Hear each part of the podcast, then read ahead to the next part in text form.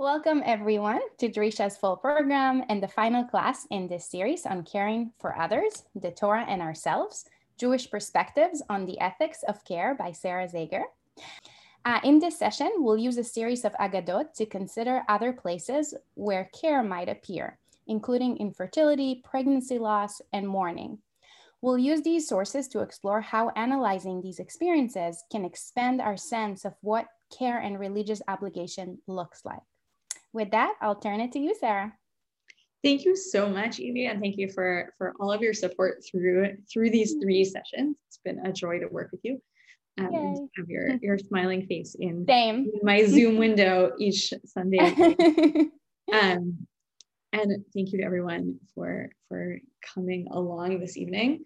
Um, so as Evie said, I think in the end we're only going to get to sort of part of the the story here, but um, what I want to do today is start off with a brief reminder of the model of care ethics that we saw last week in Mara Benjamin's recent book, The Obligated Self. And then we will kind of use that as a jumping, jumping off point to suggest that there are actually like, she points to one model, but we can actually think of a much wider range of, of experiences as resources for thinking about care and also for thinking about um, religious life and obligation. So that's kind of the, the broad sweep of where we're headed. So with that, I'm going to share screen. Um, like so. Okay. Somebody give me a thumbs up if you see the share. Yes. Hooray. Okay. Great. So last week, what we looked at was a kind of debate between Mara Benjamin, who's a contemporary scholar of Jewish thought, also an alumna of the Drisha Scholars Circle of, of yore, um, and her kind of debate with Levinas about the idea that ethics shouldn't be an abstract thing. It should be instead focused on attending to the particular needs of particular people. And she really focuses on the experience of caring for her own young children. And there are very specific needs that, you know, a kid will will have. So that's um that's the that's the picture that she that she presents. And she links it up right at the beginning of the book to the jewish practice of wearing tefillin. Um wow right on cue avigail halpern enters as soon as i say the word tefillin.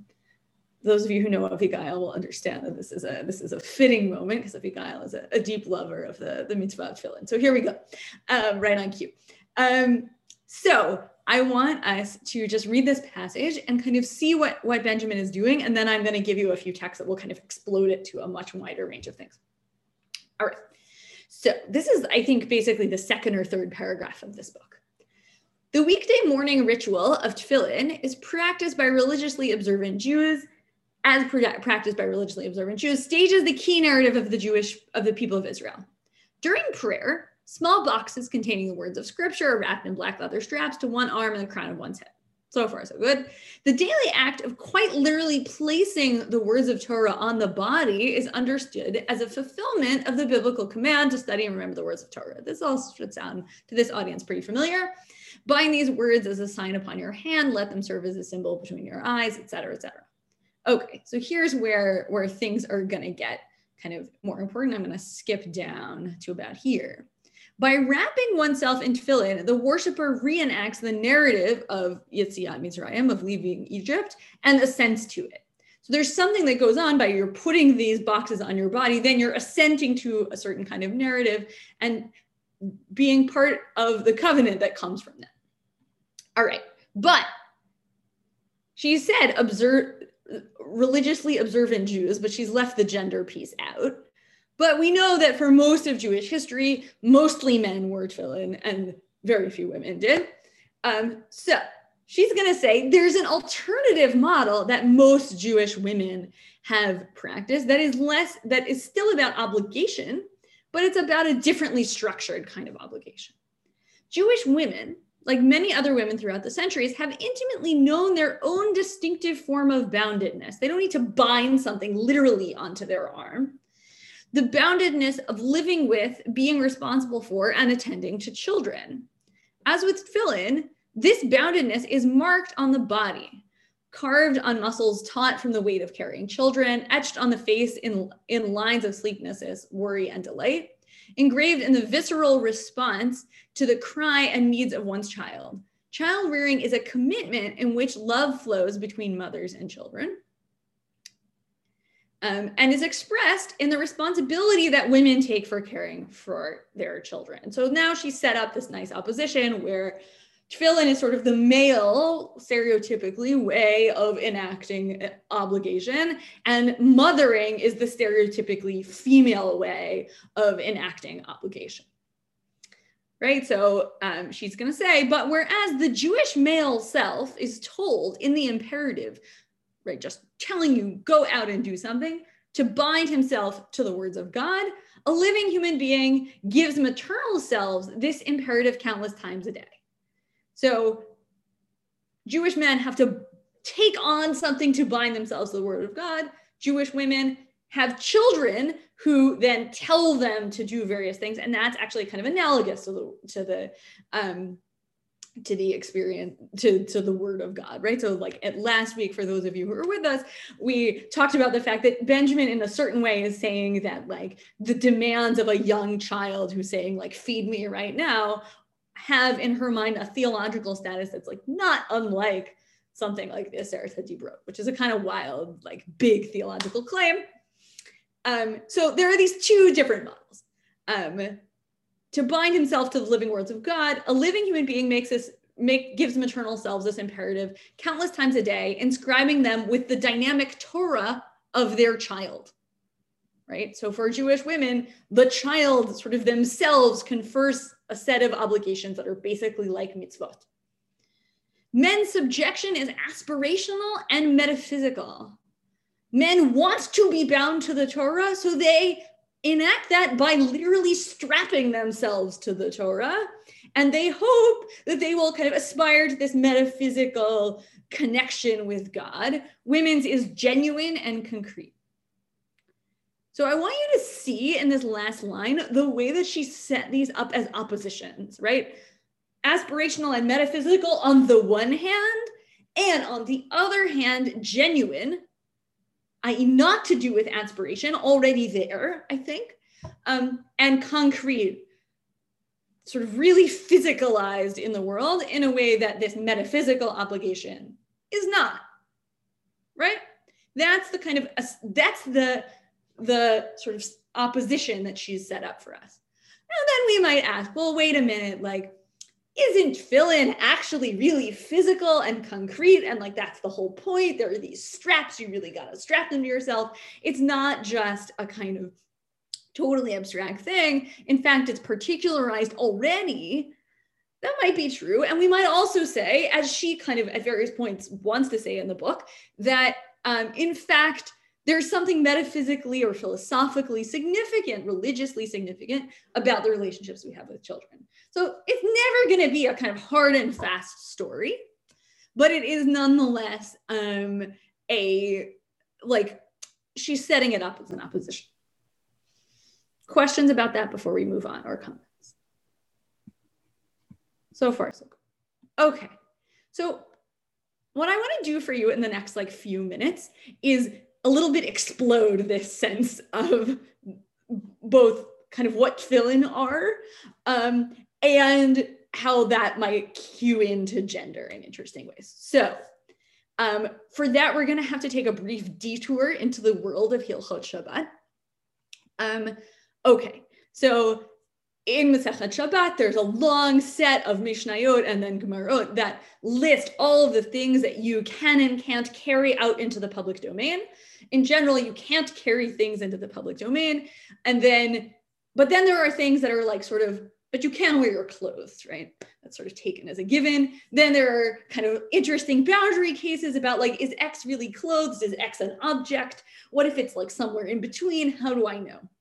So in the series of this Mishnayot, these Mishnayot, we get this, this Mishnah, which talks about boys going out with their knots. Okay, so the Mishnah says, Habanim b'kishur. They go out with knots. That's what we get from this Mishnah. Not very much. That's very helpful. Very confusing. Like, what does this mean? Okay, and then there's also princes can go out with their bells, and even the Mishnah kind of already says, oh, but these are things that were kind of currently in practice. And they were the things that people normally kind of wore, but still not 100% clear like what they actually are. Yeah? All right. So the Gemara usefully has our question, which is what on earth are these knots anyway, right? Okay. So the Gemara asks, Ela, Mike Shrim, what are these things?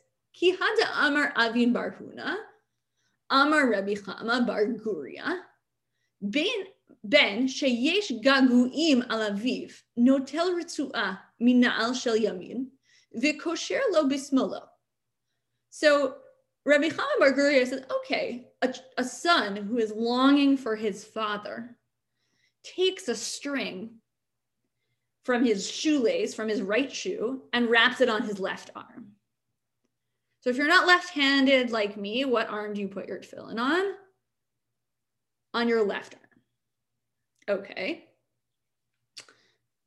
So Amar Rav Nachman Bar Yitzchak, Simin Ech Tfilin V'chilu Fasakanta. And the other way around is bad. So you have to put the, the child has to take the shoelace from that from the right side and put it on the left side and not the other way around. You can remember this because it's connected to tefillin. Okay, so what do we make about this business about shoelaces? Well, question is, what is the son doing? The son misses his father, and there's a kind of procedure for the son to follow in order to, excuse me, um, in order to act kind of publicly enact, physically enact that sense of missing their parent. Um, it's unclear to me it seems like it's a child um because it's always described as banim but it I'm, i'll leave open the possibility it doesn't have to be a young child seems like it probably is. But there's something kind of rhetorically or um, connected in our imagination between putting on tefillin and the practice that one that young boys have when they miss their father.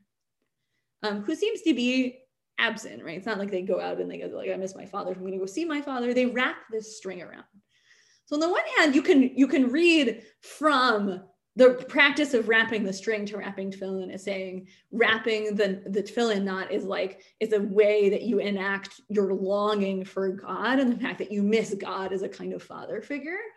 Um, but I also, right, so that's a little bit of a different model of um, of what the practice of putting on tefillin is then than Benjamin has. It's like, oh, this is this is a practice that's mostly about enacting my membership in the people.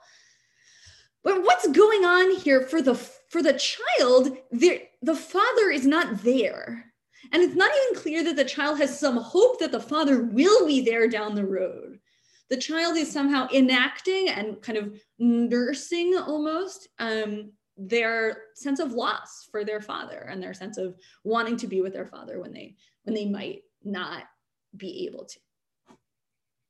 So that i think already starts to kind of disturb our initial picture of like what tefillin were for in this little metaphor and and maybe then can help us um, reshape benjamin's picture which is all about men as these kind of formed actors who are then trying to communicate with god.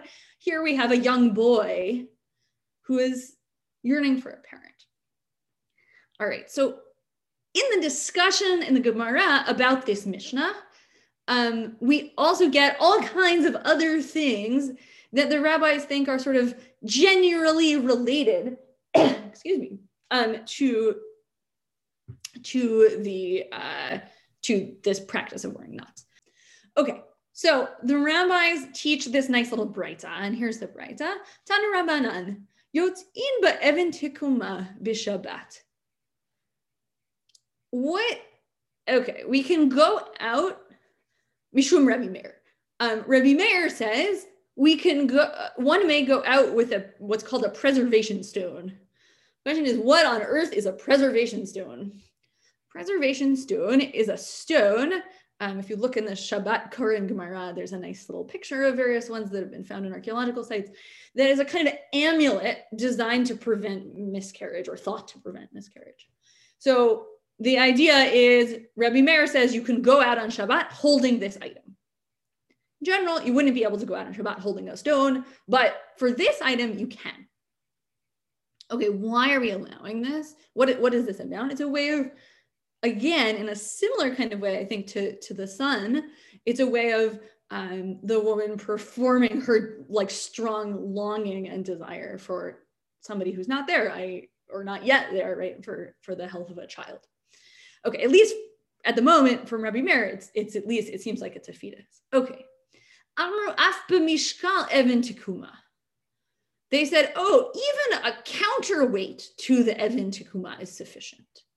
So now it's not only, oh, you can carry this amulet that like is supposed to prevent miscarriage, but in fact, you can carry a thing that represents the amulet. It's not even the amulet itself, it's just some rock that's the same weight. Okay, fine. Vilo shehifla. It's shehifila, sorry. It's not um it doesn't have to be someone who has previously had a history of miscarriage. It doesn't have to be that she's actually, she has some like scientific basis to be afraid. Just the fact that she is, seems to be concerned or seems to want to protect herself with this practice is sufficient. Even just the fear of it is enough. And it doesn't even have to be that she's, she's, um, that she is pregnant, right? It doesn't have to be that the woman is pregnant to start with and then is worried about miscarrying an actual fetus that she knows is there. Rather, illa shema titaber vitapil. Rather, it's enough that it's possible that she might become pregnant and then she might miscarry. So either this could be she doesn't quite know whether she's pregnant or not, right? That, that seems like it's a possibility. But it and the rabbis are opening up the idea that you can carry this stone and kind of embody this act of longing, um, or even potentially, I want to open the door for care for this unborn child, um, or imagined child, even if there's not actually a pregnancy there. That doesn't really matter to the rabbis. What matters is this, and even if it's not really that rock, just a rock that kind of represents it and is the same weight is sufficient to actually let the for the rabbis to say you can go out and carry this on Shabbat, even though normally that would be prohibited, possibly even biblically, depending on how you carry it precisely. So the rabbis are making a lot of room for performing some form of care for a being who's not actually there. Um, okay, well, let's just go one more step. Um, Amar, Amar Rav. Yemar bar, Yemar bar shlema mishmei da abaye, v'hu da achin v'itkal. Baye abaye, mishkal da mishkal, mai, teku. Okay, so Rabbi Simlai, sorry, I misread. Rabbi Simlai said in the name of Abaye, this applies only when you have a stone that's really the same weight. So the counterweight has to have some kind of physical relationship to the real stone. Abaye says, okay, what about a counterweight to a counterweight? So you get you have the original Evan Tikuma, the original preservation stone, then you get some stone that's the same weight, and then you actually get a third one that's the same weight as the second one. So now you're really at far removed from the original thing. The rabbis say, we're not going to answer that question. That's that's kind of we're just going to let that let that question remain open. So what do we what do we make of this text? Kind of in the normal course of rabbinic law, the rabbis would not have allowed anyone to carry the stone at all, or they may have made some kind of exception where there's some kind of obvious medical need. But there isn't that here, at least not in all the cases, right? Because we don't have to have some previous kind of well-grounded fear. She doesn't even have to be pregnant or even no, or even like there's no language of even suspicion. It's just the idea that she's longing for something that's not quite there. So I want to open up the possibility that actually what's going on in this text is, or at least we can read it this way. Maybe it's not what's going on in this text for the people who wrote it. Um, that there's a kind of care that we do for people who aren't present to us whether that's people we miss who are absent, which is an experience I think all of us are having a lot these days, um, or someone whose presence you hope for but actually isn't in the world yet and doesn't have the specific kind of features that you know Mara Benjamin's like embodied child is going to to come and give you commandments, but that nonetheless that person you know, either imagined or lost permanently or um, or just gone for some other reason, is nonetheless someone for whom you can care in some meaningful way. And there's actually kind of that experience itself shapes the actor and, and makes a difference. This is the suggestion I want to take out of this text. And hopefully that will let us reread this initial story where, like, ah, right, as we said up above, um, men's subjection is aspirational and metaphysical, and women's genuine and concrete. Actually, for the woman carrying the stone, genuine, let's leave out of it. But there is something abstract abstract or at least not totally present to her or absent that she she's hoping for but isn't maybe there or at least isn't known to be there in some kind of direct way um, that like the dynamic Torah of this here child who has these specific needs um, might might make available. Does that make sense? So I think this this sort of disturbs the the initial uh, kind of lineup of of the male and and, and female versions. Questions about that? Are there things in the chat that I've missed here? Ah, okay, great. All right. So what I want to do next is suggest to you that actually not only is it the case that the tradition kind of makes legal uh, like legal allowances for um, caring for people who are not present but actually that that experience itself is central to the to the tradition. Like that's a big claim but i think i can think i can i can by the end of the hour convince you of it at least to some degree.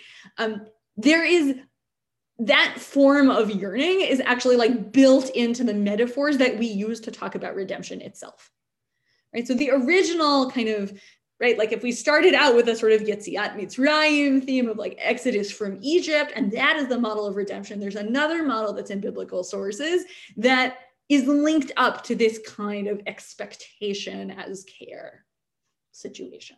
So what I want to do in our remaining time is present that model to you and spend some time sort of seeing where it pops up in text and thinking about it. Okay, good.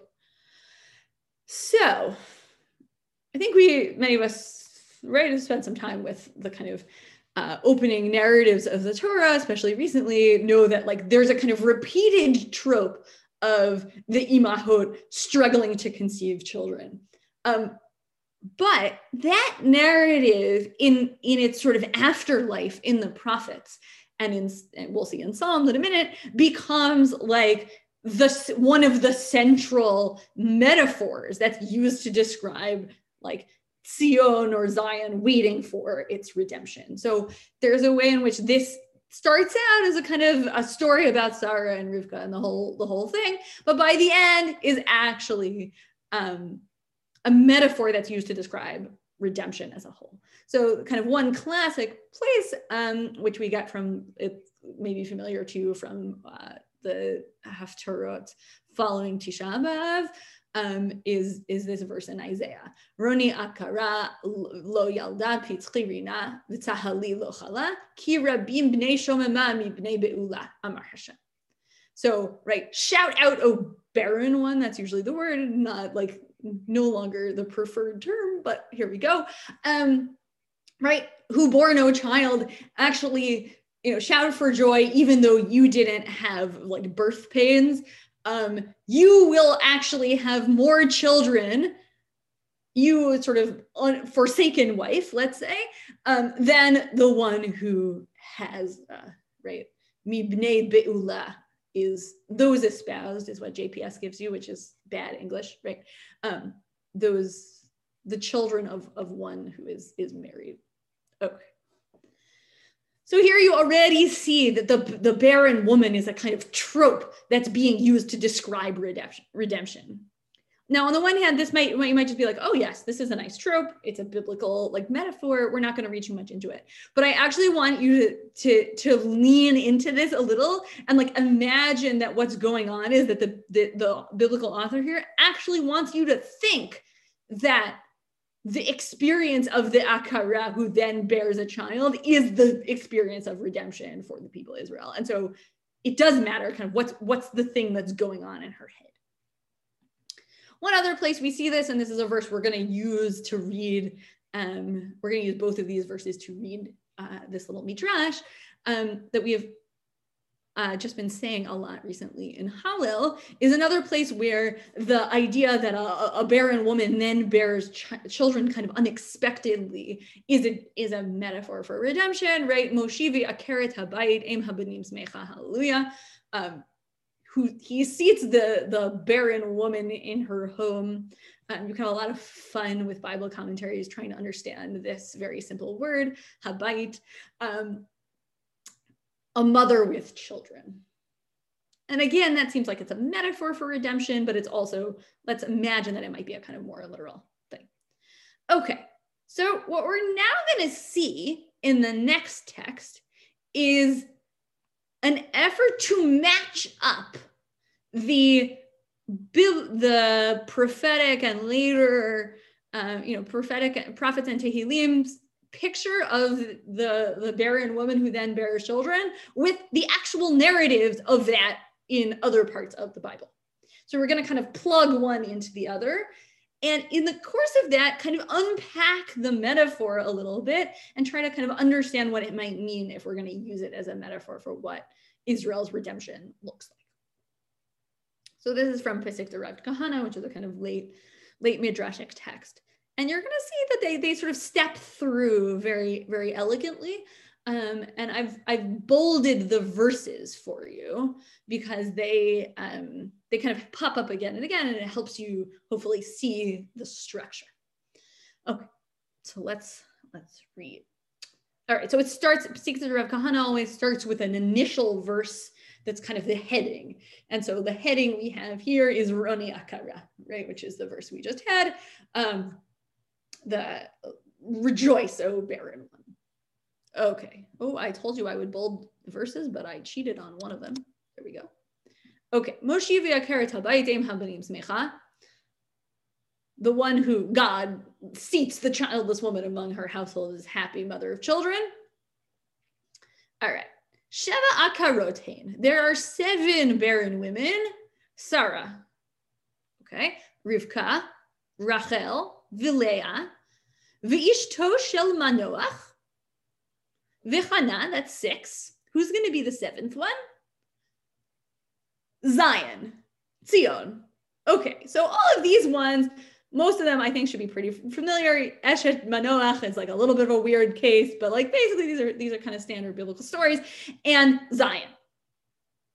Oh, I didn't know that Zion was a barren woman. Here I'm going to understand how Zion is like a barren woman. So, what they're going to do is step through and connect up these verses with each of the, the characters in turn.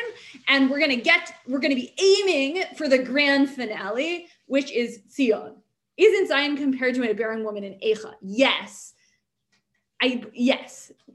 And in many other places. Um, also, in addition to the barren woman comparison, which I'm like interested in kind of excavating and, and using for our own purposes, um, there's a lot of uh, like unfaithful or uh, kind of prostituting language that's also used for thinking about Zion as a woman, um, which I I'll say I am less excited about um, than I am excited about this, but you know, it's all there. Um, yeah so the, it is in in Eicha, and it's also like Zion is compared to a barren woman who's then like it, it, maybe she has children that they've died and she's mourning and like things go south in Eicha as as as they tend to do. Okay, good. So now we're gonna move through each one. Moshi ve'akeret habayit zo imenu Sarah. That re- refers to Sarah. V'tiye Sarah akara, because it says that Sarah was barren. Easy verse, no problems. Aim habanim smecha. When does she become the happy mother of children? Hanikabanim Sarah. Sarah become that Sarah would suckle children. I want you to notice something. Anybody remember where this verse comes from? This little fragment? This isn't when she actually does suckle the children, Because by the time that's happening, right, by the time Yitzchak is um, is like weaned, Sarah has kind of basically left the scene in a lot of ways. Um, no, this is Abraham being like, oh my God, I never thought that I would see that happen. So there's something interesting going on there. It's not really a verse about her at all, versus the one, right? Sarah, uh, T.A. Sarai Akara really is about her. So there's something interesting going on there. All right. I think it's also just worth noting before we move on, and we're going to see this theme pop up again and again as we go. Aim habanim semecha. Is that actually what happens in this narrative? Well, maybe. Um, Sarah's childbearing becomes very complicated. She has like her child ends up in a kind of horrible rivalry situation. Then Abraham tries to sacrifice him. Then she dies pretty quickly after that, and at least in rabbinic imagination, dies because of that incident. So this is not like it's sort of the text is tricking you the midrash is tricking you into thinking that this all this story turned out well but it turned out in a much more complicated way right it wants you to end with redemption but it's not quite that Okay, same same maneuver. Davar acher, new one. Moshi v'yakeret habayit zo That refers to Rivka. Via V'yater Yitzchak la'Hashem l'nochach ishto ki akarahi. Right. Um, this was this was like two parshiot ago. Isaac pleaded with God on behalf of his wife because she was barren. Notice again, this is Isaac and not her, but okay. Em habanim smecha lo Hashem v'tahar Rivka ishto she becomes the mother of children, the happy mother of children, because, right, um, Isaac prays and she has, has, she becomes pregnant. Okay. Fine. Again, here, I think you can complicate the picture of Em Habanim Smecha because already she also has a very, like, right, this is, we get his prayer, we don't get hers right? Her prayer is like, why is this? Why am I here? Like, why is this happening to me? Which you can read all kinds of ways. You can read that as like, this is a horrible pregnancy and like, how am I going to survive it? You can read it as like, I don't even want this in the first place. Um, like there are lots of options there for how to read it, but it seems at minimum it's complicated. And certainly like when those twins are born, things get even more complicated because then they end up in this like horrible destructive rivalry with one another, et cetera, et cetera. Okay. Fine. New one. Devar Acher, Moshivi Akharet Habayit, Zo This is Leah. Fine. Vayar Hashem, Kisnu Aleah. God saw that Leah was, was hated or unloved. Vayiftach et Rachma, and he opened her womb. Okay. Mechan shahaita Leah akara. From here, we learn that Leah herself was an Akara. Now, there's a little bit of a trick here because the fact that they have to tell you this means that it's a little bit of a tough sell. Because the other ones, right, we didn't have to tell you that Sarah was Akara. The text told us that. Now we have to tell you. Okay, it's a midrash. They're playing a little literary fun with us. Fine. Um, Im habanim smecha ki yadaladiti lo shesh banim. All right. Does anyone remember this context Is this this this pasuk? This is he maybe my husband will like me now because I have born him six sons. Also a kind of tragic and horrible story that has gone wrong, right? It, she is bears all these children, but it never really it never quite works out for her. All right. One more. דבר אחר, מושיב יעקר את הבית, זו אשתו של מנוח, וירא מלאך השם אל אישה ויאמר, אלא הנה נא את עקרה ולא ילדת. Im Haganim Smecha, Viharit Vayadat Ben. Then she has a has a child.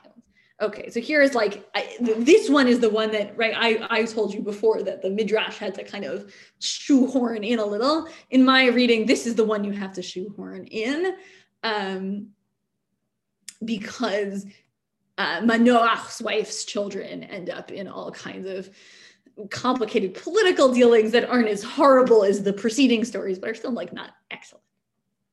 Okay. And then we have the last one, also famous. Davar acher keret habayit zo Hannah. This is this is Hannah. Vayu lipnina yeladim. Lachana ein yeladim. Pnina had children, but Hannah did not. Banim. Oh, sorry. Okay, em habanim smecha.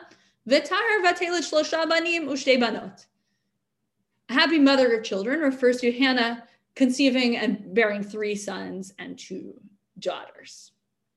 Okay, right? Hannah gives birth to Shmuel. Shmuel then presides over all kinds of bad political situations for the people um, in various ways. So these last two, I think, don't fit my interpretation quite as nicely, but there we have it. All right.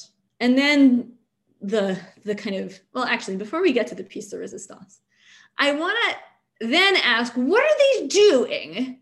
Right? The rabbis know all the things i just pointed out to you. They get that. They they know their bible better than i do. Didn't take rocket science to figure out that like things didn't turn out so well for sarah. So what are they trying to do here? I want to suggest to you that one thing they're trying to do is direct your attention away from what happens to the kids right? They, they're kind of like they're papering that over and sort of getting you like that's not the point of this story. The point is her expectation and desire to have a children that ends up to have children that is unfulfilled for a very long time, and then God kind of sweeping in and redeeming her.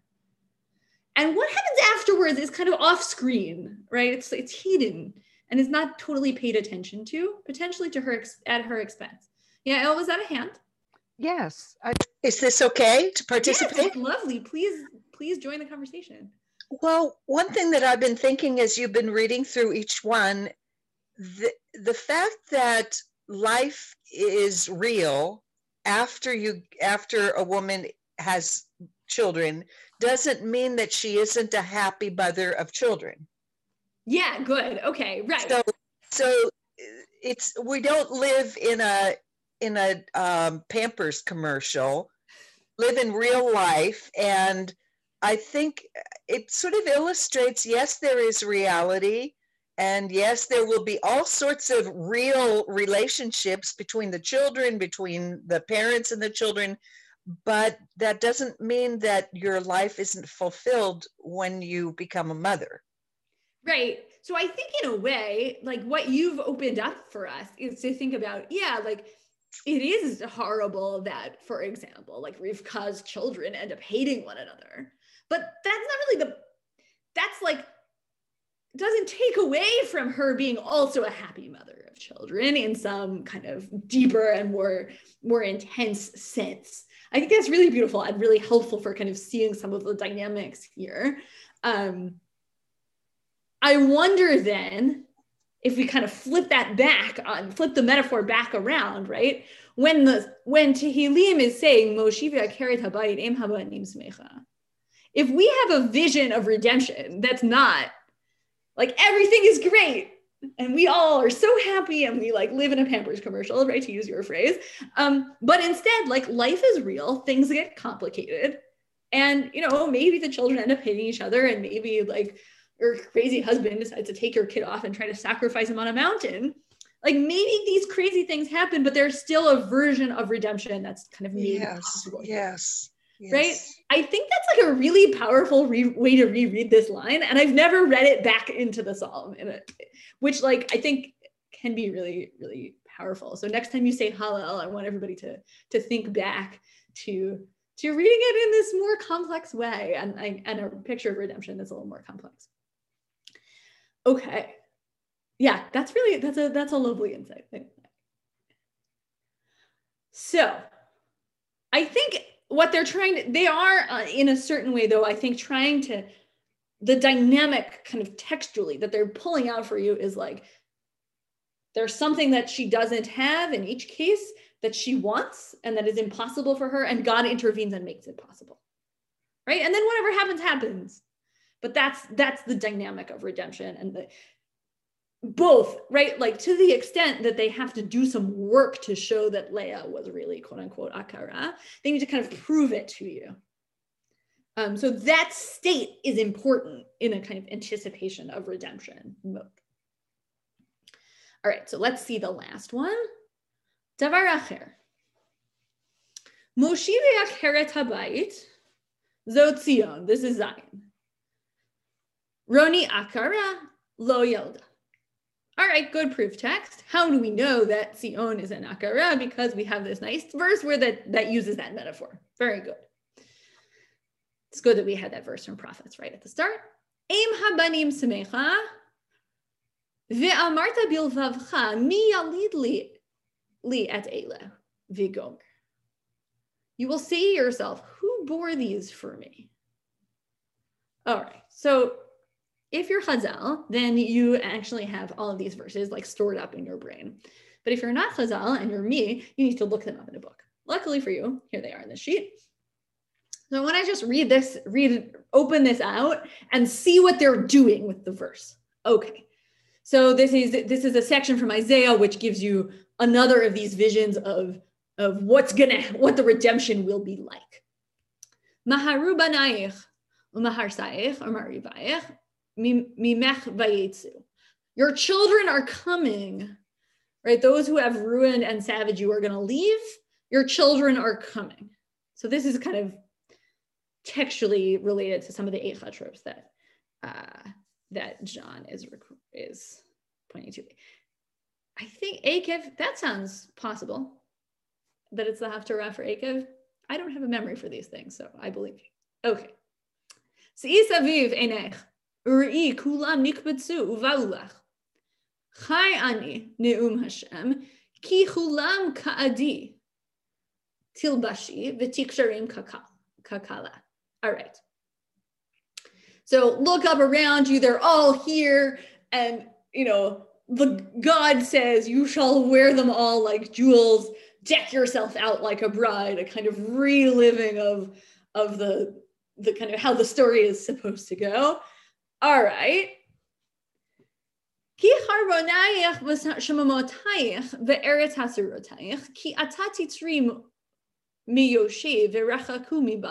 All right. So all of your your crowded streets, your right, everything will be crowded and, and lovely, and your destroyers who killed everyone and left things empty are going to be gone. So far, so good. Here's where here's where things get important. All right. עוד יאמרו באוזנייך בני שכולייך, צר לי המקום גושה לי ואשבה. All right. So the children you thought you had lost will settle and say to you, this place is too crowded for me. There's not enough space. Make room for me because there'll be so many of them coming back. All right, and now's the verse they're going to quote. Ve'amarta bilvavech mi yalid li et ela who bore these for me? V'ani shechula gluda gola v'sura ve'ele mi gidel hein ani nisharti livadi ela efohem. Who who brought these? Who bore them? I.e., wasn't me who bore them, right? Um, and who raised them? I was alone and childless. Um, where do they all go? Like who who where do they all come from? How did this all work? All right. So then think about this. So it seems like here, right? Just inside on just if you just read this text from Michelle with no other stuff sort of sneaking in, what's going on? Well, exile is ending, everyone's coming back, everything's going to be great. Zion is bringing in her children, and it's like, oh my gosh, how did you multiply so much when I wasn't even there? All right, but if we sort of flip it back on like what's the metaphor that's being used here, who's the who's the person? There's a story that's being told where the mother figure, who is Zion, had children born for her by someone else? And her question is like, who did this for me? And that's the metaphor that we're going to use for Israel's redemption. right? So Israel's redemption in a certain way is parallel to the redemption of Sarah and Rivka and Leah and Hannah and Eshet Manoach, but in a, right, because there's there are no children and then suddenly there are. But there's something different about it because actually the children are first of all born by someone else, right? There's a kind of almost surrogacy going on here. Um, so the children are born by someone else, and also um, there there's potentially also the loss of children who we didn't see which, which we didn't see in the other stories right so it, it, depending on how you read this you might say um, the woman who's being imagined in this path in isaiah is has children who then are gone or then she thinks have died and then they come back and she's but then you have to do like Mia Lidli at Ayla, who was who bore these for me. Who who did that? Like so there's some kind of dis not i don't want to say disconnect but there's some kind of different mode of of children being born kind of capital b um, that is that is being played out in this text than in um, than in some of the other biblical narratives that we've seen. All right. So what i want to suggest then is that the, the model in this midrash for Israel's redemption and the model of the experience of waiting for redemption is the model of the barren woman who's like praying to conceive and then eventually God kind of intervenes. Or even the barren woman, I hate that term, but whatever, okay, um, who then like has a surrogate who sweeps in and helps, or we can imagine all kinds of other complicated uh, scenarios where like, who did this for me? How was this even made possible? Yeah, yeah, L. Um, you're really stimulating. Perhaps the last paragraph could be read as a rhetorical question, and the answer to that is Hashem. This yeah. is Zion, um, the Shekhinah feels so so despondent and so empty. All, all of her children are, yeah. are gone and dead. And then she turns around and, and they're all there again. Me, Hashem uh, did this miracle. Yeah. I, I right. think this is a, a feeling that someone can have that you're you're despondent and desolate one moment and the next moment your life is filled and Hashem did it. Right. And I think that's like that's a sort of Hannah model, right? Where like she is desperate and then God just does it. And it's kind of just happens. Um, I think that's right. I think it, and so I, I think certainly in like in the biblical te- text on its own, yeah, me Yalid at Ayla is like, who did this for me? God did it because like there's no other that's the only possible explanation this could even have like that's the only way it could make any sense um but there's a kind of wonderment at like these are these in some sense these children are are mine but there's also a sense in which someone else did the the bearing or i mean i think you could also read this potentially as like someone did the the midwifing. Um either way um the, those options are sort of sort of available. But what I want to suggest to you is that, like, right, I said said a few minutes ago that what I wanted to try to do was to convince you that the model of care of the woman carrying the stone so she doesn't miscarry, or the the child wrapping the string around his arm so he because he misses his father, that sort of expression of longing for someone who's not there, or maybe doesn't even yet exist um, in any kind of full way, um, is is kind of central to the tradition. And it's actually the model that we use to think about what redemption even is from the get go. Um, so that I think helps us kind of re, if we go back to what Benjamin was saying at the beginning and what we, we spent a lot of time with Benjamin last week, um, lets you reimagine thinking about an ethics of care not only as about responding to some concrete specific person this child right now needs this but instead to think yeah that's one experience of care that's really important.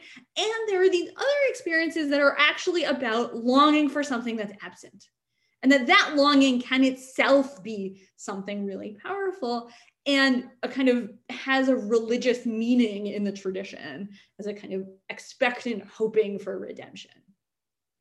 And so those those experiences in our own lives can both help us kind of unlock what is the like biblical you know what's the sort of narrative for the people but also and and potentially also like lend some meaning to those experiences which can be um, can be really really difficult to, to be inside of um, in in lots of different ways. So i think that's i wanted you to see this kind of different mode of um, of potentially doing ethics of care because i think it opens up the range of experiences that we might be able to consider as resources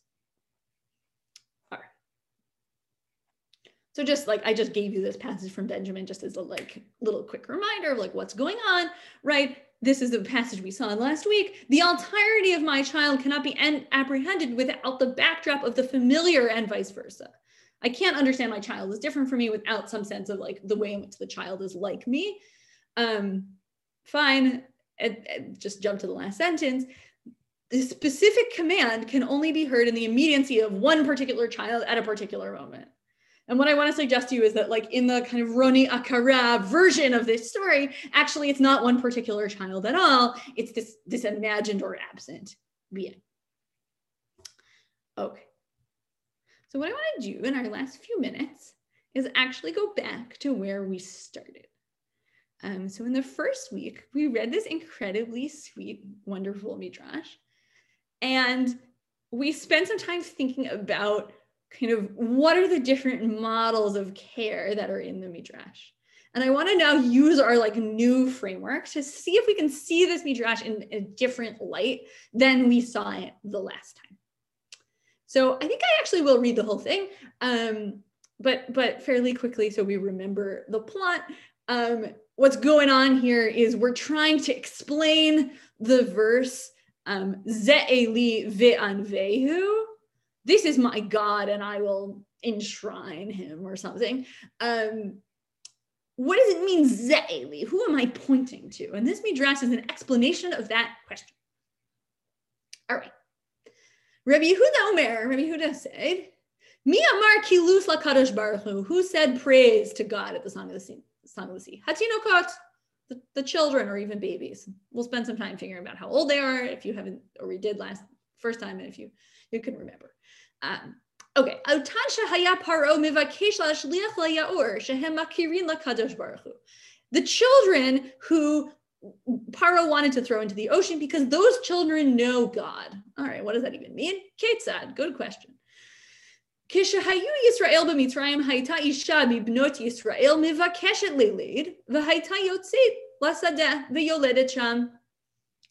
וכיוון שהייתה יולדת, עוזבת הנער ומוסרת אותו לקדוש ברוך הוא, ואומרת, ריבון העולם, אני עשיתי את שלי, אתה עשה את שלך.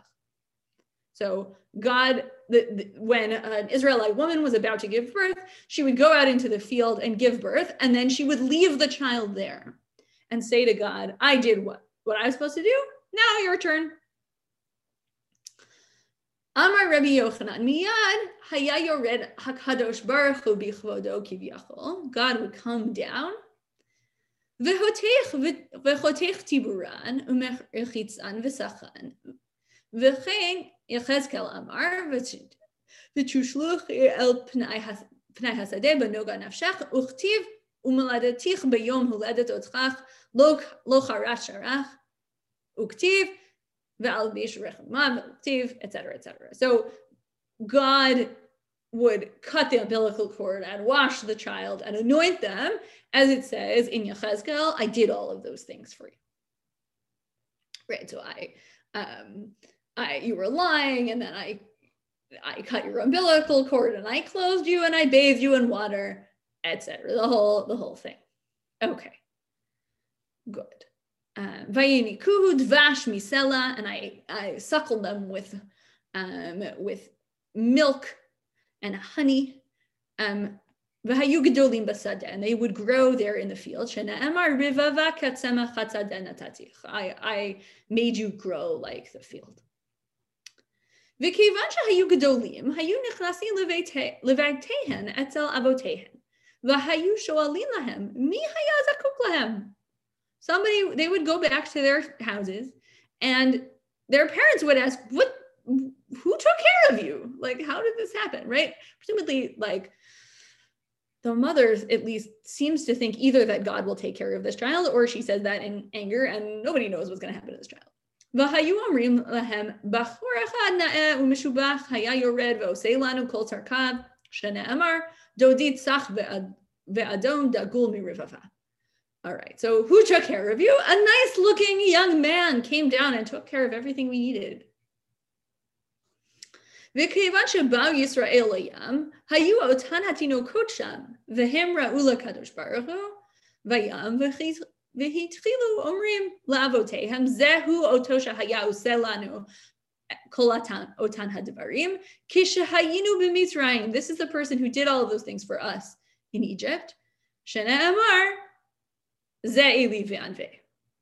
Right? So the reading here is the children point and say, This is my, this is God. God took care of me.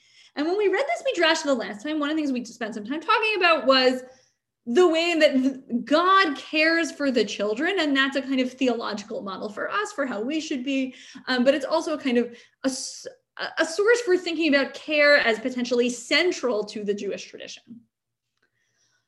I want to focus our attention not on God caring for the kids, but on the mothers. We did a little bit of that last time, but I want to do it kind of more deeply with this other stuff in mind. Because, in a way, the mothers in this story have a kind of Isaiah like experience in that they have these children, they basically leave them for dead. And then they come back and they say, Who took care of you? Like, who did this? Right? So there's a version of the kind of me Yalid at Elah story. And so if we do that, I think there's a sort of potential redemptive story that goes on, not for the children who survive and can stand at the sea and say, this, this is the God who did it, but the more complicated, like, okay, God, this is in your hands now voice.